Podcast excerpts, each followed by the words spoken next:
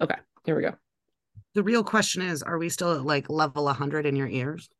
No, you're not, which is good because uh, if you were, I would just be dying right now um, because I'm still dealing with sinus issues. So I'm just taking all of the drugs that exist known to man. Um, and uh, and you know, throw it all at the wall and see what happens. Maybe my sinuses will explode. And then I won't have to worry about any of this anymore. Hello, sisters, and welcome. Grab a drink and a familiar, cozy up by a bubbling cauldron, and join us for this meeting of the Sisters of the Night Caucus. Say hello, sisters. Hello, I am Katie. And I'm Angela. And I am Jillian. And uh so first we're gonna do some hexes, but um just as a heads up, um we are gonna be talking about some very sensitive subjects today. Um we're gonna be talking about um victims of uh sexual violence. And so if you uh, feel like that might be triggering or re-traumatizing for you just know in advance. And um you know you can stop just stop whenever you feel uncomfortable. Um in the meantime let us hex all the things. Um i feel we're doing crowdsourced hexes so these actually come from our patrons. So if you were a patron you could drop us a hex. Uh katie what what do we what do you want to start with? Well, one of those hexes is UPMC. And I feel like It's our regular listeners will know Yeah. know why this was dropped in there. Um because this was submitted by one of our patrons slash occasional co-hosts related to UPMC, you know, a quote unquote nonprofit hospital Mhm. asking for ARP money to do some mental health stuff, which, you know, as a hospital that pays their CEO what, at least in excess of how many millions of dollars a year. Eight point seven know- million dollars or something to that effect. Yeah, yeah. Um, might be able to build um, a mental health thing for, you know, a couple hundred thousand Yeah. dollars on their own, but they're going to take taxpayer dollars to do that. No big deal, but they're nonprofit. Right. Yeah, and if you So that's if the you UPMC hex. to, yeah, if you didn't listen to last week's episode, you can get all the deets on that there. Um, I would like to also add, and so number one, I I will not hex, but shout out to Joanne Goodall, not Jane Goodall, Joanne Goodall, um, who runs the adolescent uh, gender clinic at UPMC because she is amazing. What is not amazing is that I it, calling and making appointments and trying to get things together. Like, thank God for her help because I have at this point two times driven somewhere for an appointment for my child and then discovered that I didn't have an appointment or the appointment couldn't happen for some reason. One of those times was in I drove I drove to Pittsburgh. I drove to Pittsburgh. The other time I drove to Evansburg. Um, and I just ooh, you know, um, and that's on that's on UPMC's systems um because they are dumb and they should do better uh because as as Katie pointed out they have so much money they're a multi-billion dollar healthcare conglomerate okay i'm done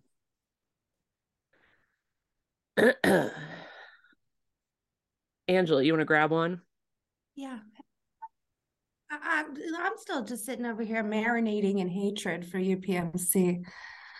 You know, I mean, these are people uh, like the indignities. I, I was like, I was kind of going through all of my UPMC indignities over the, the years. Right. One time, one time they sent me a bill.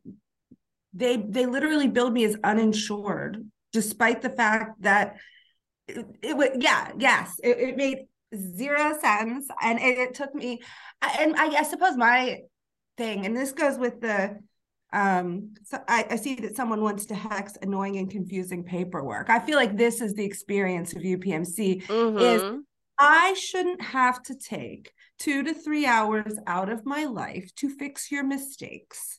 And i feel like every every human being within the upmc universe has a story of having to give up their time Mhm. to, to fix a upmc mistake. So that that is just tremendously. Hex hex hex hex hex. A Wha- pox Well, and while we're on healthcare, another related hex was doctors with multiple offices, but they have like one service at one office. Oh my god. and not the other. And they don't tell you all the time, like when you can and can't do that. And then you have to drive an additional like 45 minutes to go do something. Now, yeah, that I'm oh. gonna I'm gonna admit, like, I live 45 minutes from anyone in my provider practice. Um, at Sure. this point, I have to drive to the other side of my county to get to the my good, wonderful doctor. Um, but yeah, especially when you're, I don't know, say pregnant and and you need a, an ultrasound and one doctor's office has it and the other doesn't even though they're doctors at both goddamn practices it seems like it's a little fucking problematic you know what else is problematic Hmm. Hmm.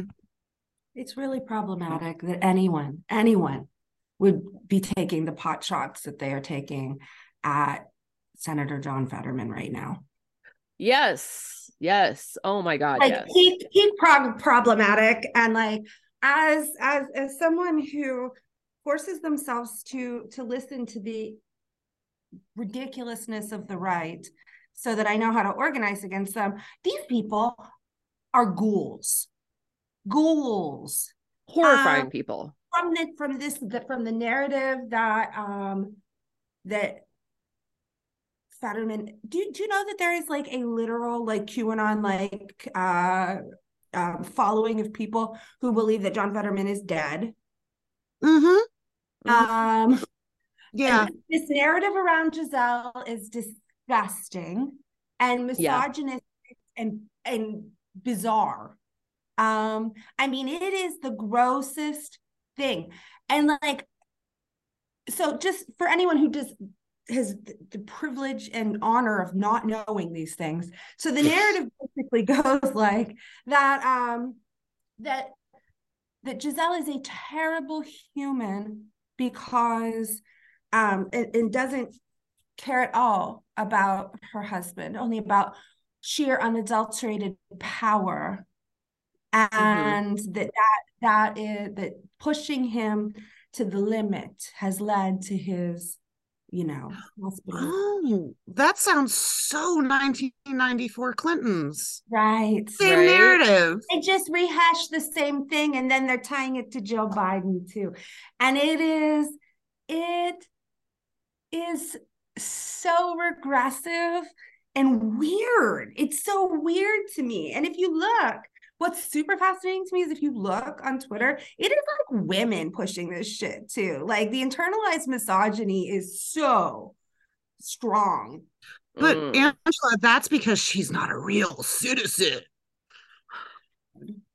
I like that they turned that she took her children to see Niagara Falls. to get away from the media that had Get away surrounded the from house get away from the media. To Yeah. get away from the media. You have to have the space. I know as when when when my kids were that age, the car is a beautiful place to have long, quiet conversation with your children. It's like Yeah. safe. Uh, but to turn that into like another conspiracy theory, She's fleeing the country. Yeah, to I mean, it Canada. is- it is it is so gross. Just It is so yeah. Well, John Fetterman's actually dead, and they're quote unquote hiding his body at Walter Reed because they can't find a body double big enough to pretend to be John Fetterman in the Senate. I like number one, and I realize they're not all like six five or whatever, but like people that look like John Fetterman are a little bit a dime a dozen in Pennsylvania. You know what I'm saying? A little bit, yeah. Yeah.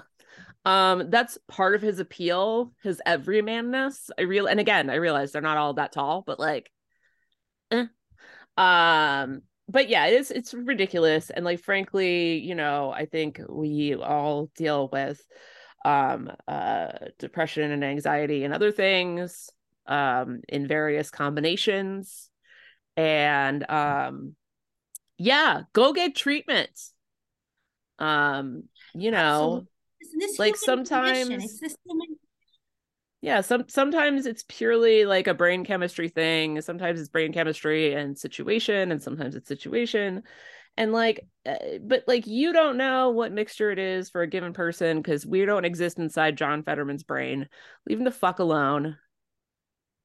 Let him let him have a little time um and to everybody that's like pennsylvania doesn't have representation. We have two senators you idiots.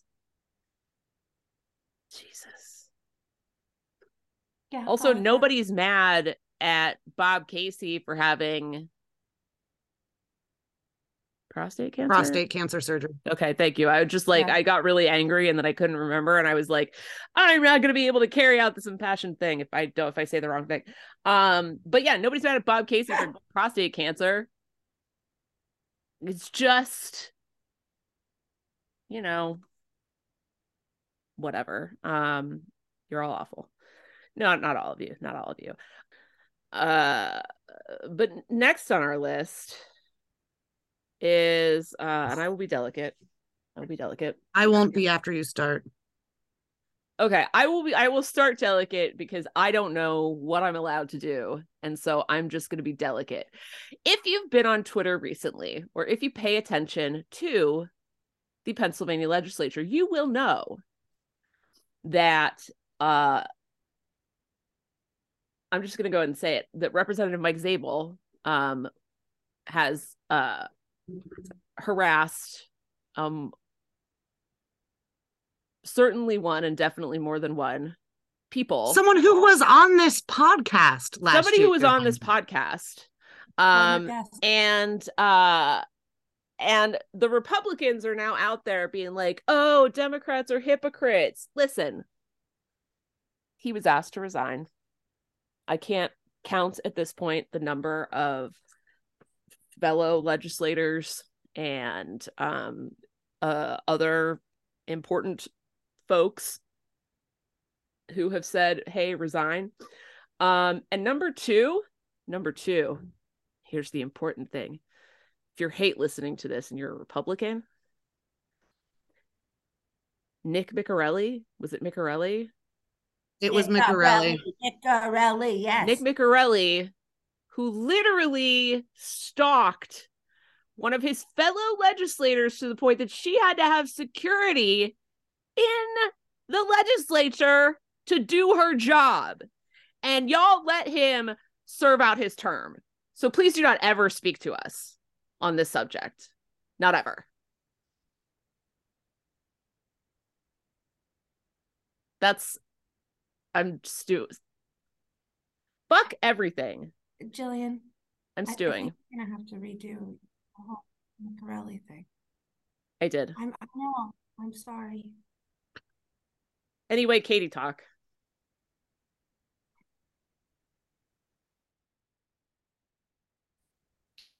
Here's here's the thing of this. Every couple of years, we have a legislator who is accused of something in the spectrum of bad shit, usually towards a woman, usually sexually related, right? Every couple of years we go through this for years and years. I will admit it is getting slightly better. For fuck's sake, the House now has a path for people like me who work for NGOs to actually report things and be protected. That's amazing. Thank you for passing that. I can't believe the Republicans who didn't vote for it. Actually, but I can. What I will say is I I had this conversation with a colleague the other week is um we, we were discussing and we both agreed that there is a level of enjoyment that we have knowing that there are any number of legislators right now who have drafted statements related to this because they know their own behavior has been as bad. And never, ever, ever do I ever want to hire anybody else to work for me, especially a young woman who I have to give an actual list of people to where she should not lobby alone or grab drinks after hours to continue the conversation or any of that. I never, ever should have had to do that in the first place. And I should never have to fucking do it again.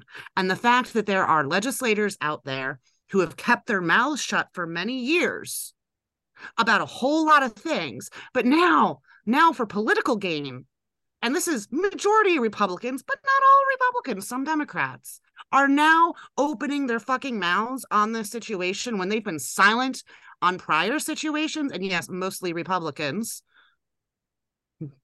Not all though.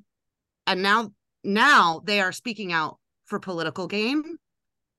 Some, not all. Like some people are speaking out validly and they have spoken out prior to this, like kudos to them. But this is getting fucking ridiculous. Okay, there we go. I think that was all the yelling I have. I feel like I need to say fake dicks just to have it out there and to kind of cleanse the palate. Hmm. Yeah. Um. I hate it. Um. And we'll finish with crowdsource hexes with um the House GOP treatment of our new speaker. It is tradition that when you elect a new speaker, and you are in the majority. The minority party votes with the majority, right? You like have a sort of vote of confidence for this this person. Uh, that did not happen this time. Even though Democrats have a majority, even though there was no chance that a Republican speaker was going to win, they nominated Carl Metzgar. And they voted for Carl Metzgar, all 99 of them, except for maybe one guy who wasn't there or something like that. Yeah, there was one person who was yeah. absent. But it's not just the vote. It's not just the respect. Oh no, it's that's just the, the start.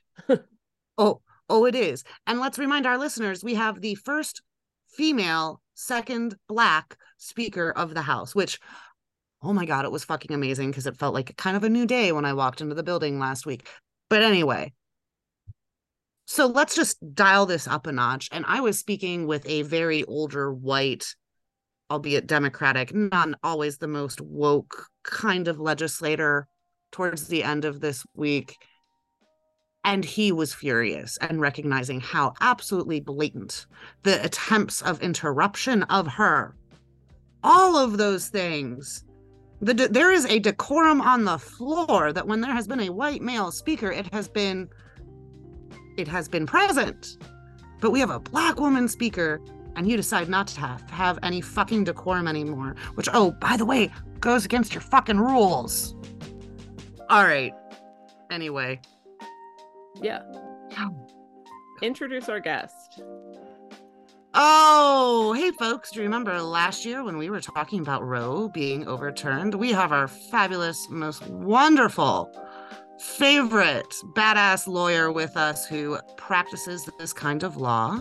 We have Justine back with us today. And uh, this is where we're going to probably get a even, even though we just got a little content warning E, we're going to get a little bit more content warning E here in this next section because we are going to be talking about some of what has been going on in the House and the statute of limitations.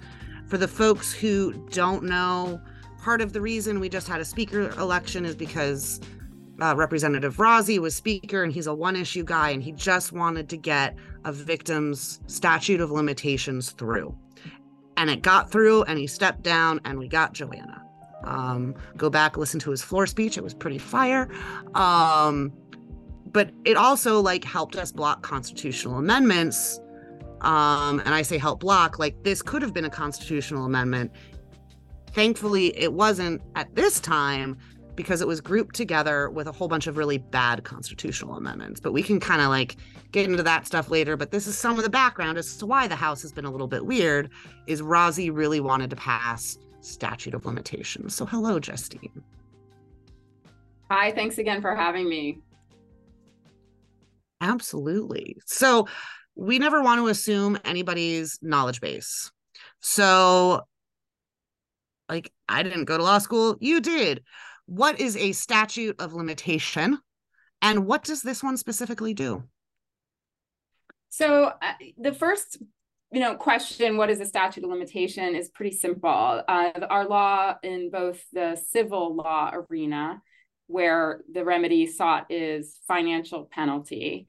And the criminal law arena where the remedy sought has to do with one's um, freedom typically uh, have attached to our legal system is this idea that um, certain offenses or certain things that we legislate or um, create laws about should only be actionable within a certain amount of time as from when the event occurs right so the idea being if an action happens that's criminal there's a certain period of time that the state has to bring action in response to that criminal activity and in the civil world, in the arena of suing people for harm done to us in getting uh, the penalty of financial compensation, we have the same idea. And so, in the context of victims' rights, where that often appears is in the context of civil um, laws pertaining to whether and when you can sue someone or an institution for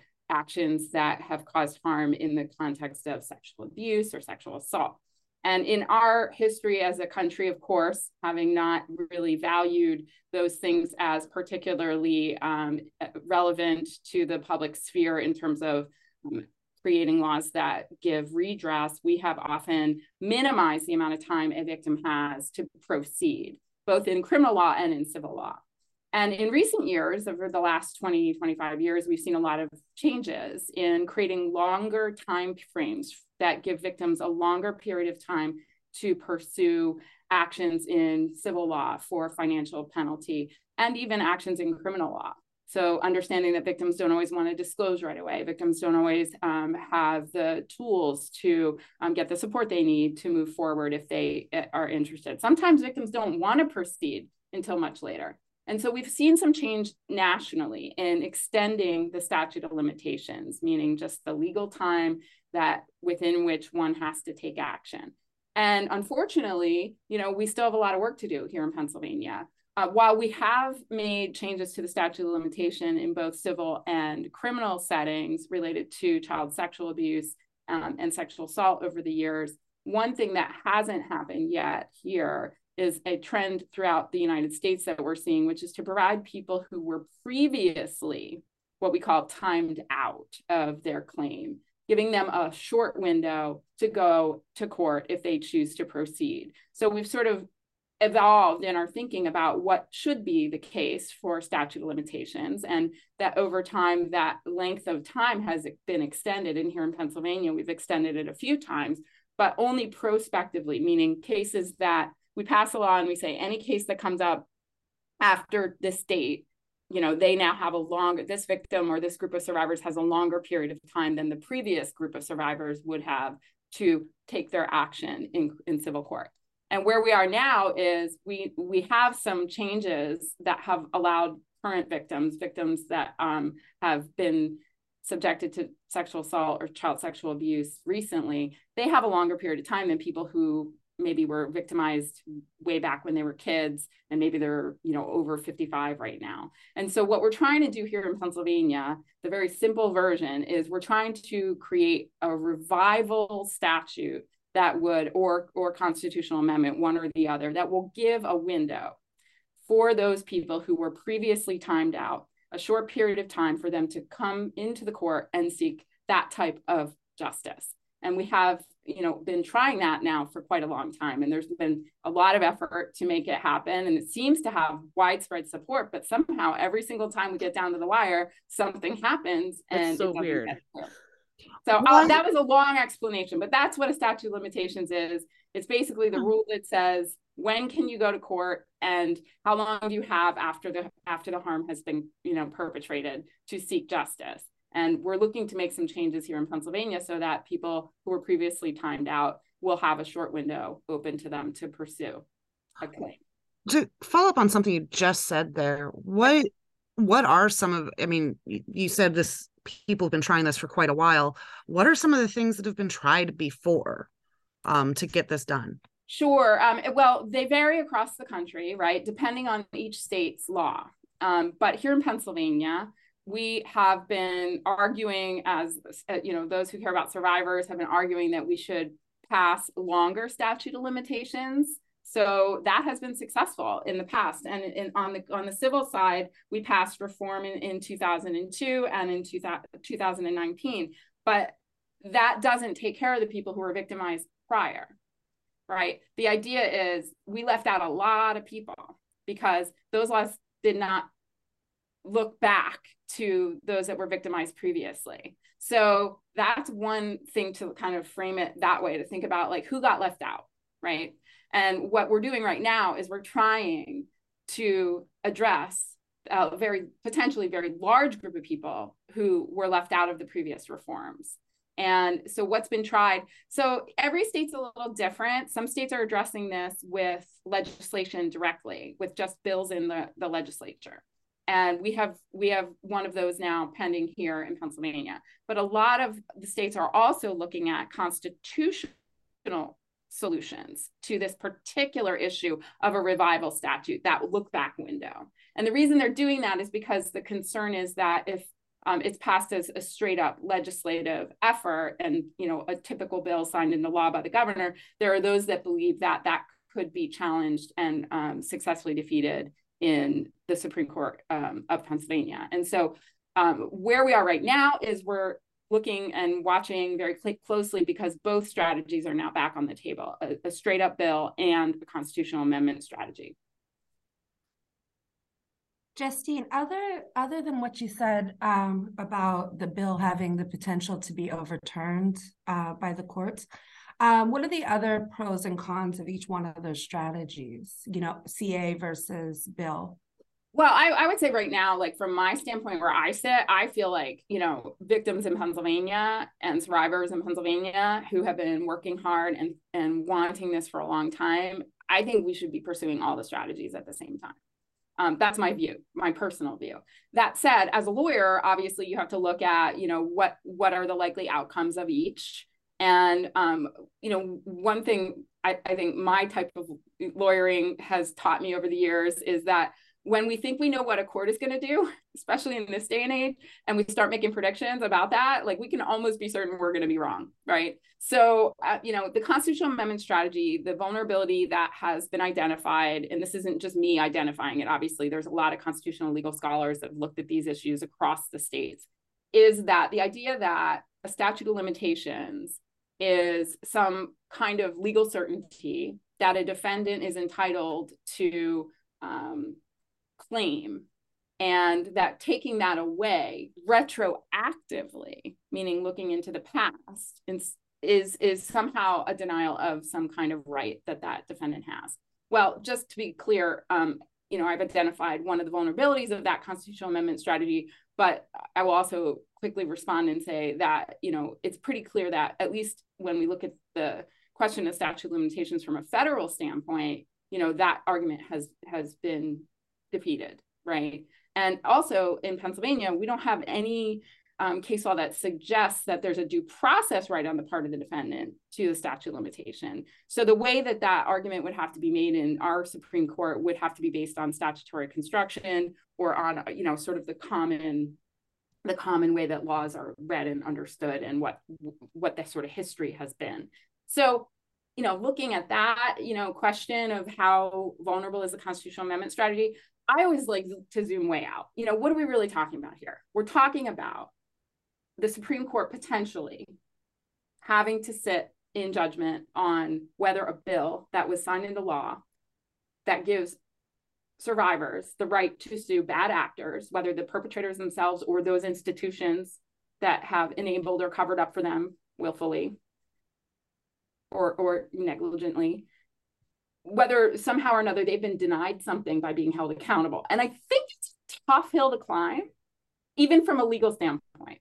Right. And, and granted, you know, there would be a lot of legal arguments and a lot of nuance and a lot of precedent looked at. But I think when you're trying to say that the constitutional amendment strategy, or pardon me, that the bill strategy shouldn't be pursued because it might be held unconstitutional by the Supreme Court, I would rather say, look, pass the bill, let the Supreme Court sit in judgment of that. And, you know, I think some really strong arguments can be made. Like nobody's really entitled to A, abuse kids or B, make it possible. And so if we're going to do all kinds of legal backflips to try to get an argument in place that says that that bill shouldn't be allowed to be passed, I think that that's, you know, let's have that conversation. Let's have that conversation in Pennsylvania. But do I want to have only that conversation? No, because I feel like where we are right now, enough has happened. There's been enough waiting. There's enough water under the bridge here on this fight. It's also bipartisan in its support, right? When it really comes down to it, it's very hard for people to say they don't believe this should happen. So why not pursue both strategies? Because the constitutional amendment strategy, you know, when you look at a pro, obviously if some if something's in the constitution very explicitly, then it's very difficult, if not impossible, to overturn it unless it conflicts with the US Constitution, which in this case it would not, and the law is clear.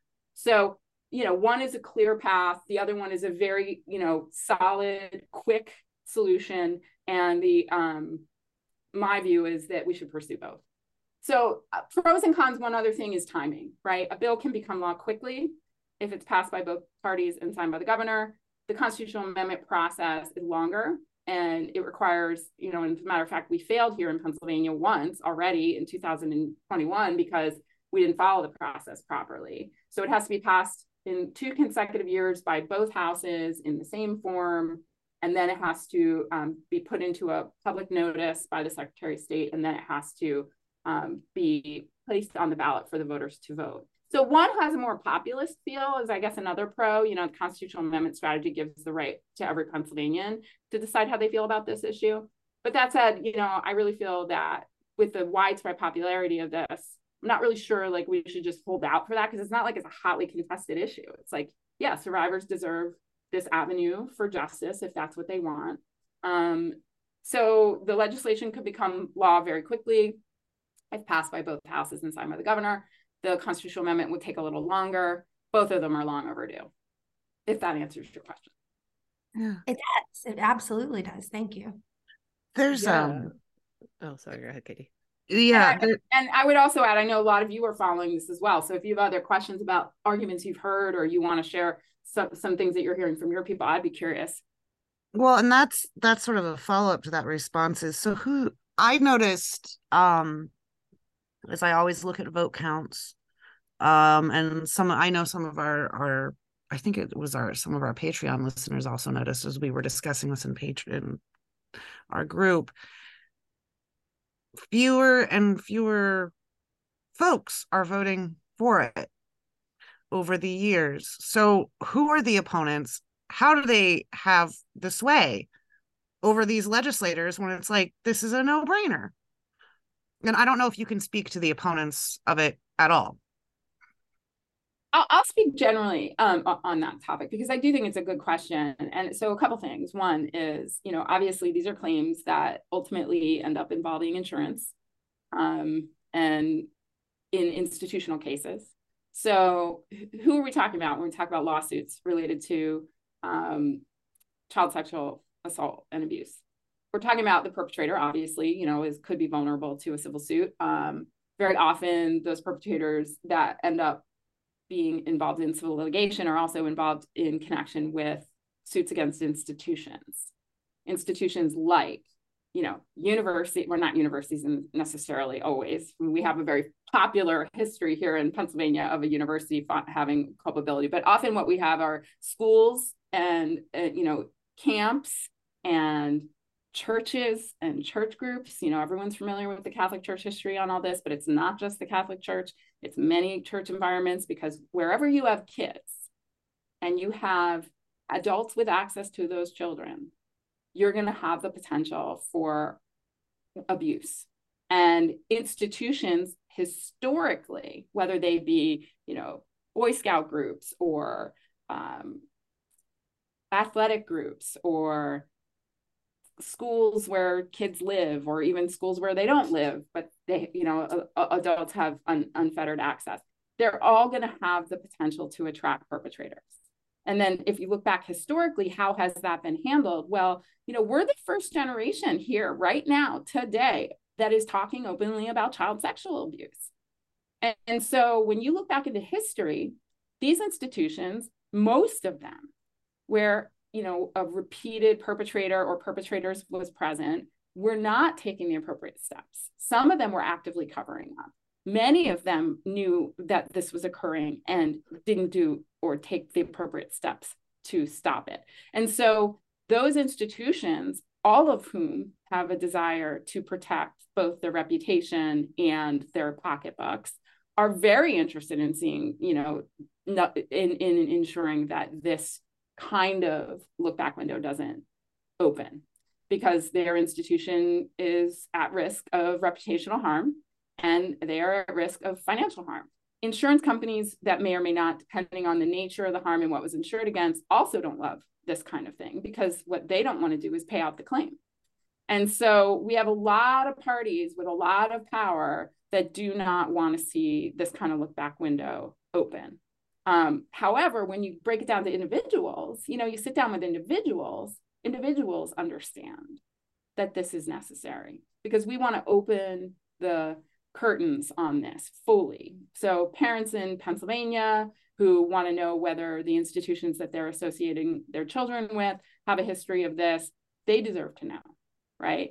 And we are only at the tip of the iceberg of the disclosure. Schools, athletic facilities, anywhere where kids are congregating in large numbers with adults, looking back into history, most of those places have, you know, a lot of soul searching and work to do to make sure that they're um, adhering to the new norms. And civil litigation is part of how we do that. It's part of how we tell the story of what we want our society to look like, and we hold people accountable in one of the only ways left that people care about, which is money, right? Hold them accountable in their pocketbooks for failing to do the right thing and that opens the doors to change. And so i, I think i think it's it's a question in my mind whether we're going to listen to the big moneyed interests that might not want this or we're going to let you know the individual legislators are going to search their souls about you know the right thing here. And nine times out of ten they are you know i mean the numbers are still favorable I think the um, constitutional amendment passed 161 to 40. The um, legislation passed last time, most recently this year, 134 to 67. So, you know, when you sit somebody down and you ask them to vote on it, it's pretty clear, yeah. you know, they know the right way to go. Yeah. I um started looking at some of the folks who and this is this is a editorial comment. Mm-hmm. Um is it's very fascinating to me that the people who are not voting for this are oddly also aligned with people who think that uh, one party uh, goes to pizza shops and sex traffics children. Um, you know what I mean? So, isn't it really fascinating?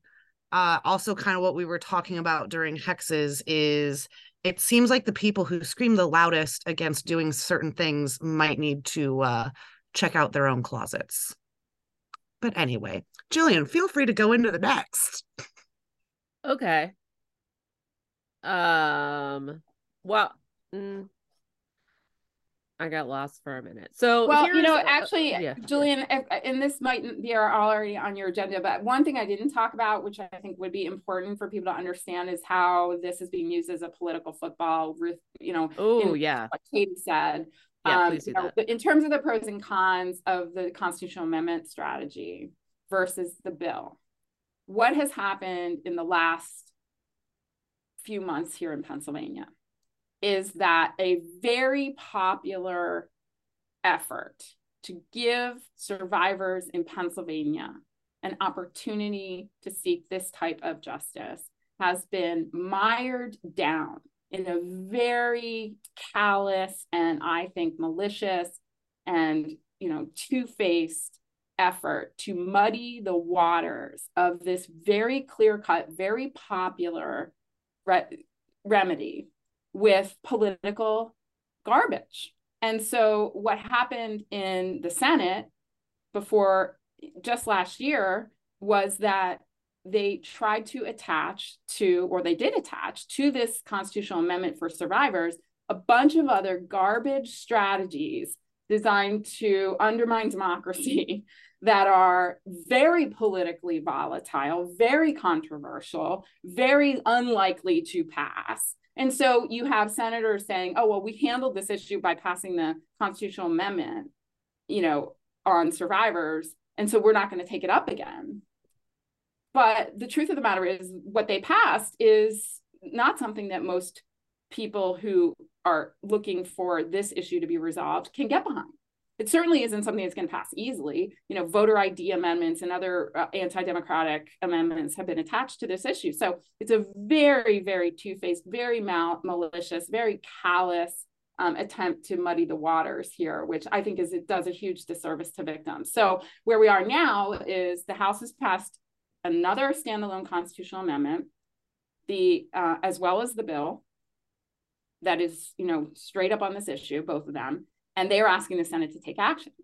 And you know, we have some comments coming out of the Senate suggesting, oh, well, we've already dealt with this issue, but they didn't deal with the issue in a meaningful way because they added all of this other garbage that is obviously a lightning rod for debate and frustration um, between the two parties. So I think in many ways it's it's very insincere for um, those who are saying in the Senate that they've dealt with it um, to to think that you know I mean we're all watching. We all saw what they did. They're using victims.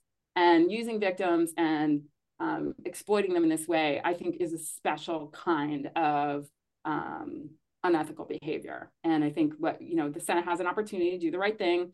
They've most of the senators you know have on gone on the record saying they're supporting this kind of effort to give a remedy for victims. So they need to put their money where their mouth is and they need to pass it as standalone because you know the idea that you, they're going to get a bunch uh, that the constitutional amendment passed with a bunch of other garbage you know it's just not it's that that's a, massive affront to victims and, and what they've been through. And i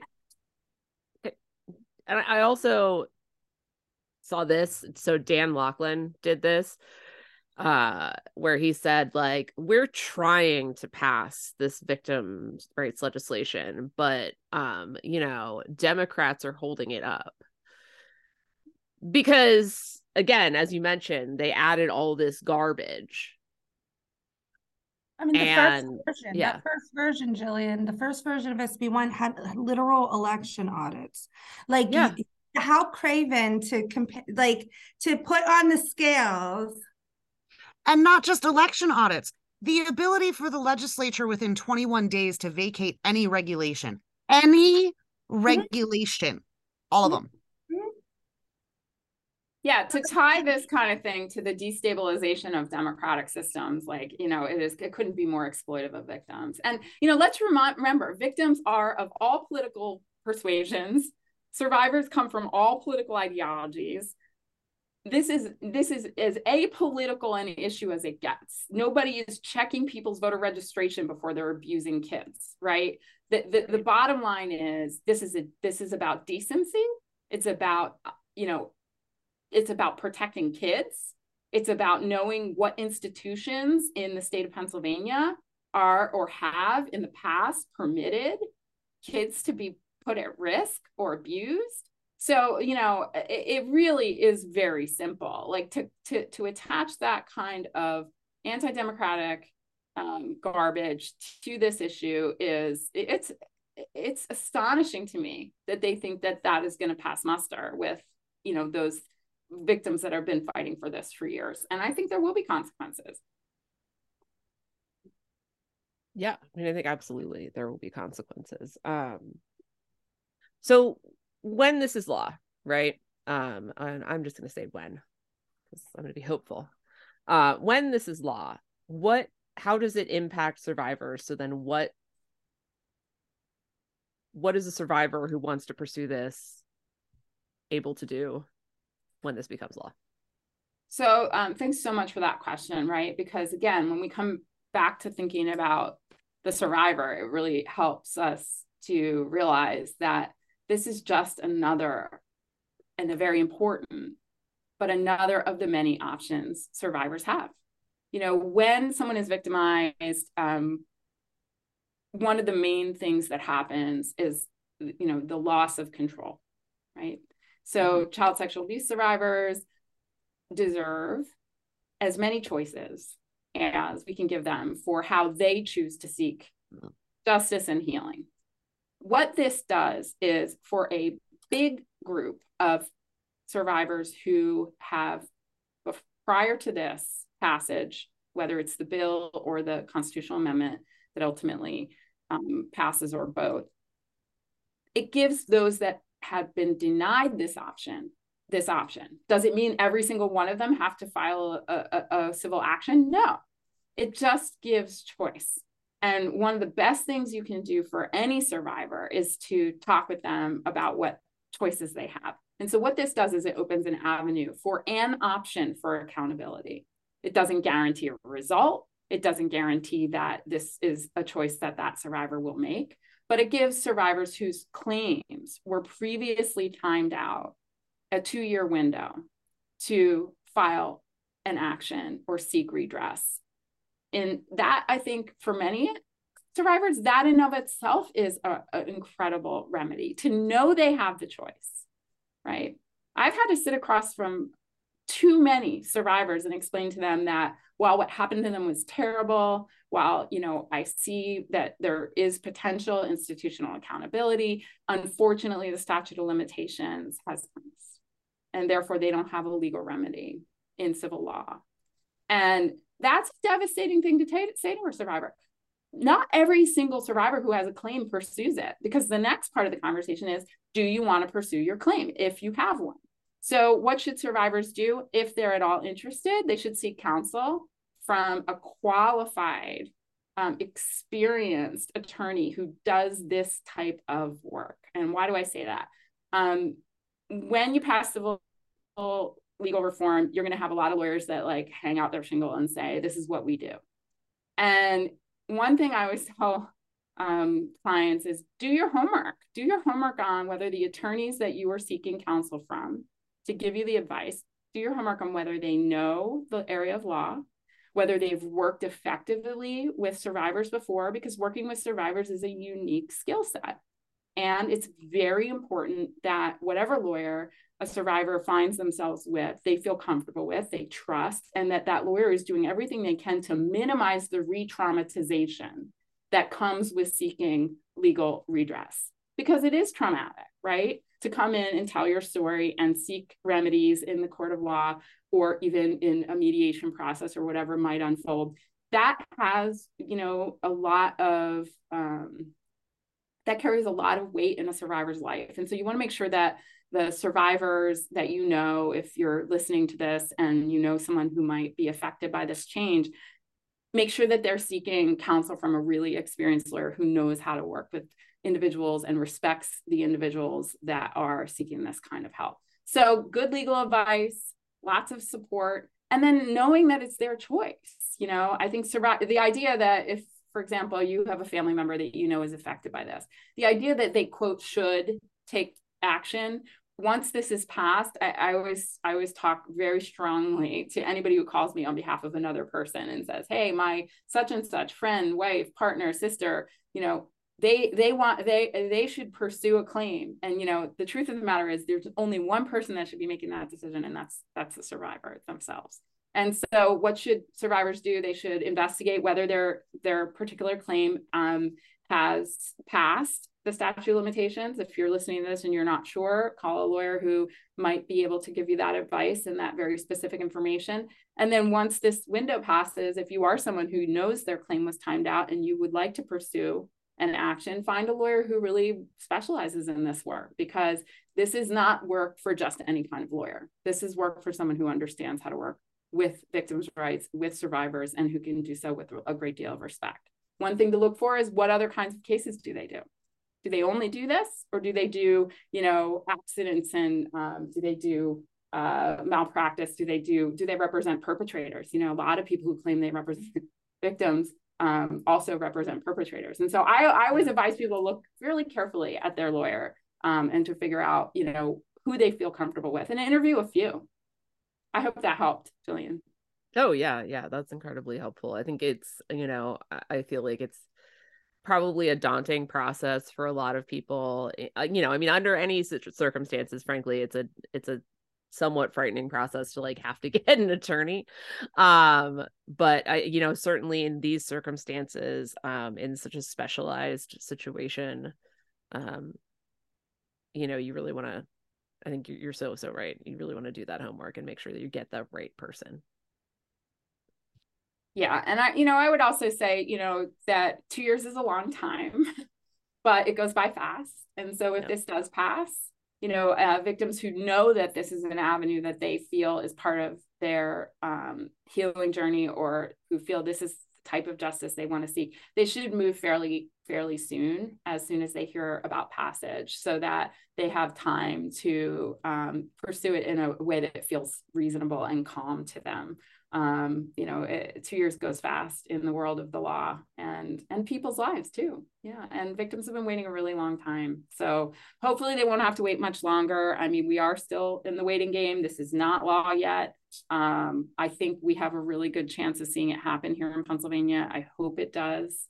Um, it you know, Pennsylvanians, all Pennsylvanians deserve it because we all deserve to know uh, what has happened and what institutions have um, harmed kids. And we all deserve um, to support, we all should be supporting the survivors who feel that this is part of their path. Um, it won't be everybody, not everybody has to do this, but those that want to should have the opportunity. Absolutely. Absolutely.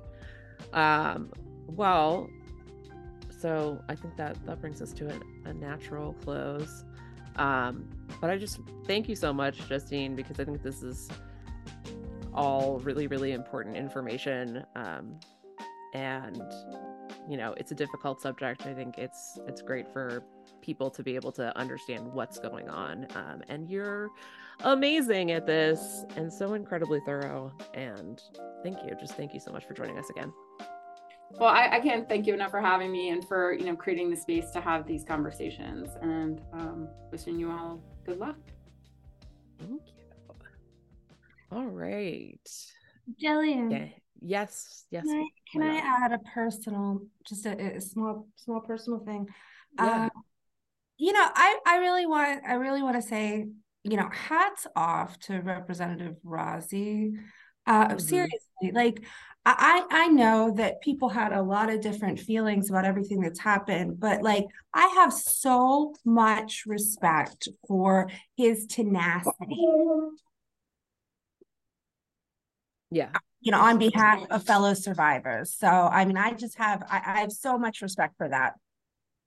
Yeah, and I want to um, second that. I want to say, you know, Representative Rozzi's, you know, leadership has been in, invaluable. I mean, just you know, the the courage and the consistency and the sort of creating a rallying point that has been really important. And I also want to say there's a lot of survivors as well behind the scenes and more publicly who have put themselves out there, who are talking to people about this, and who have been active on this issue, you know, for decades now. Um, so, you know, there are organizations that have led the way. Um, Child USA is one of them. Marci Hamilton has done a lot. Um, but many organizations, individuals, and survivors have fought for this. And as a survivor myself, what I can tell you is that, that you know, there's a, a limited amount of bandwidth that you have, right? And you have to choose where to put your energy. And so, for those who have chosen this as their fight and to be this close to be this close to winning and to see it, you know, an attempt to harpoon it in this callous and politically motivated way, um, it, it, it is it is unconscionable to do to those folks who have been fighting for this. And so I just I look to you know the higher minds of those in the Senate to prevail as they look at how they're going to respond to this latest um, strategy to pass both the bill and the constitutional amendment. I think it's high time.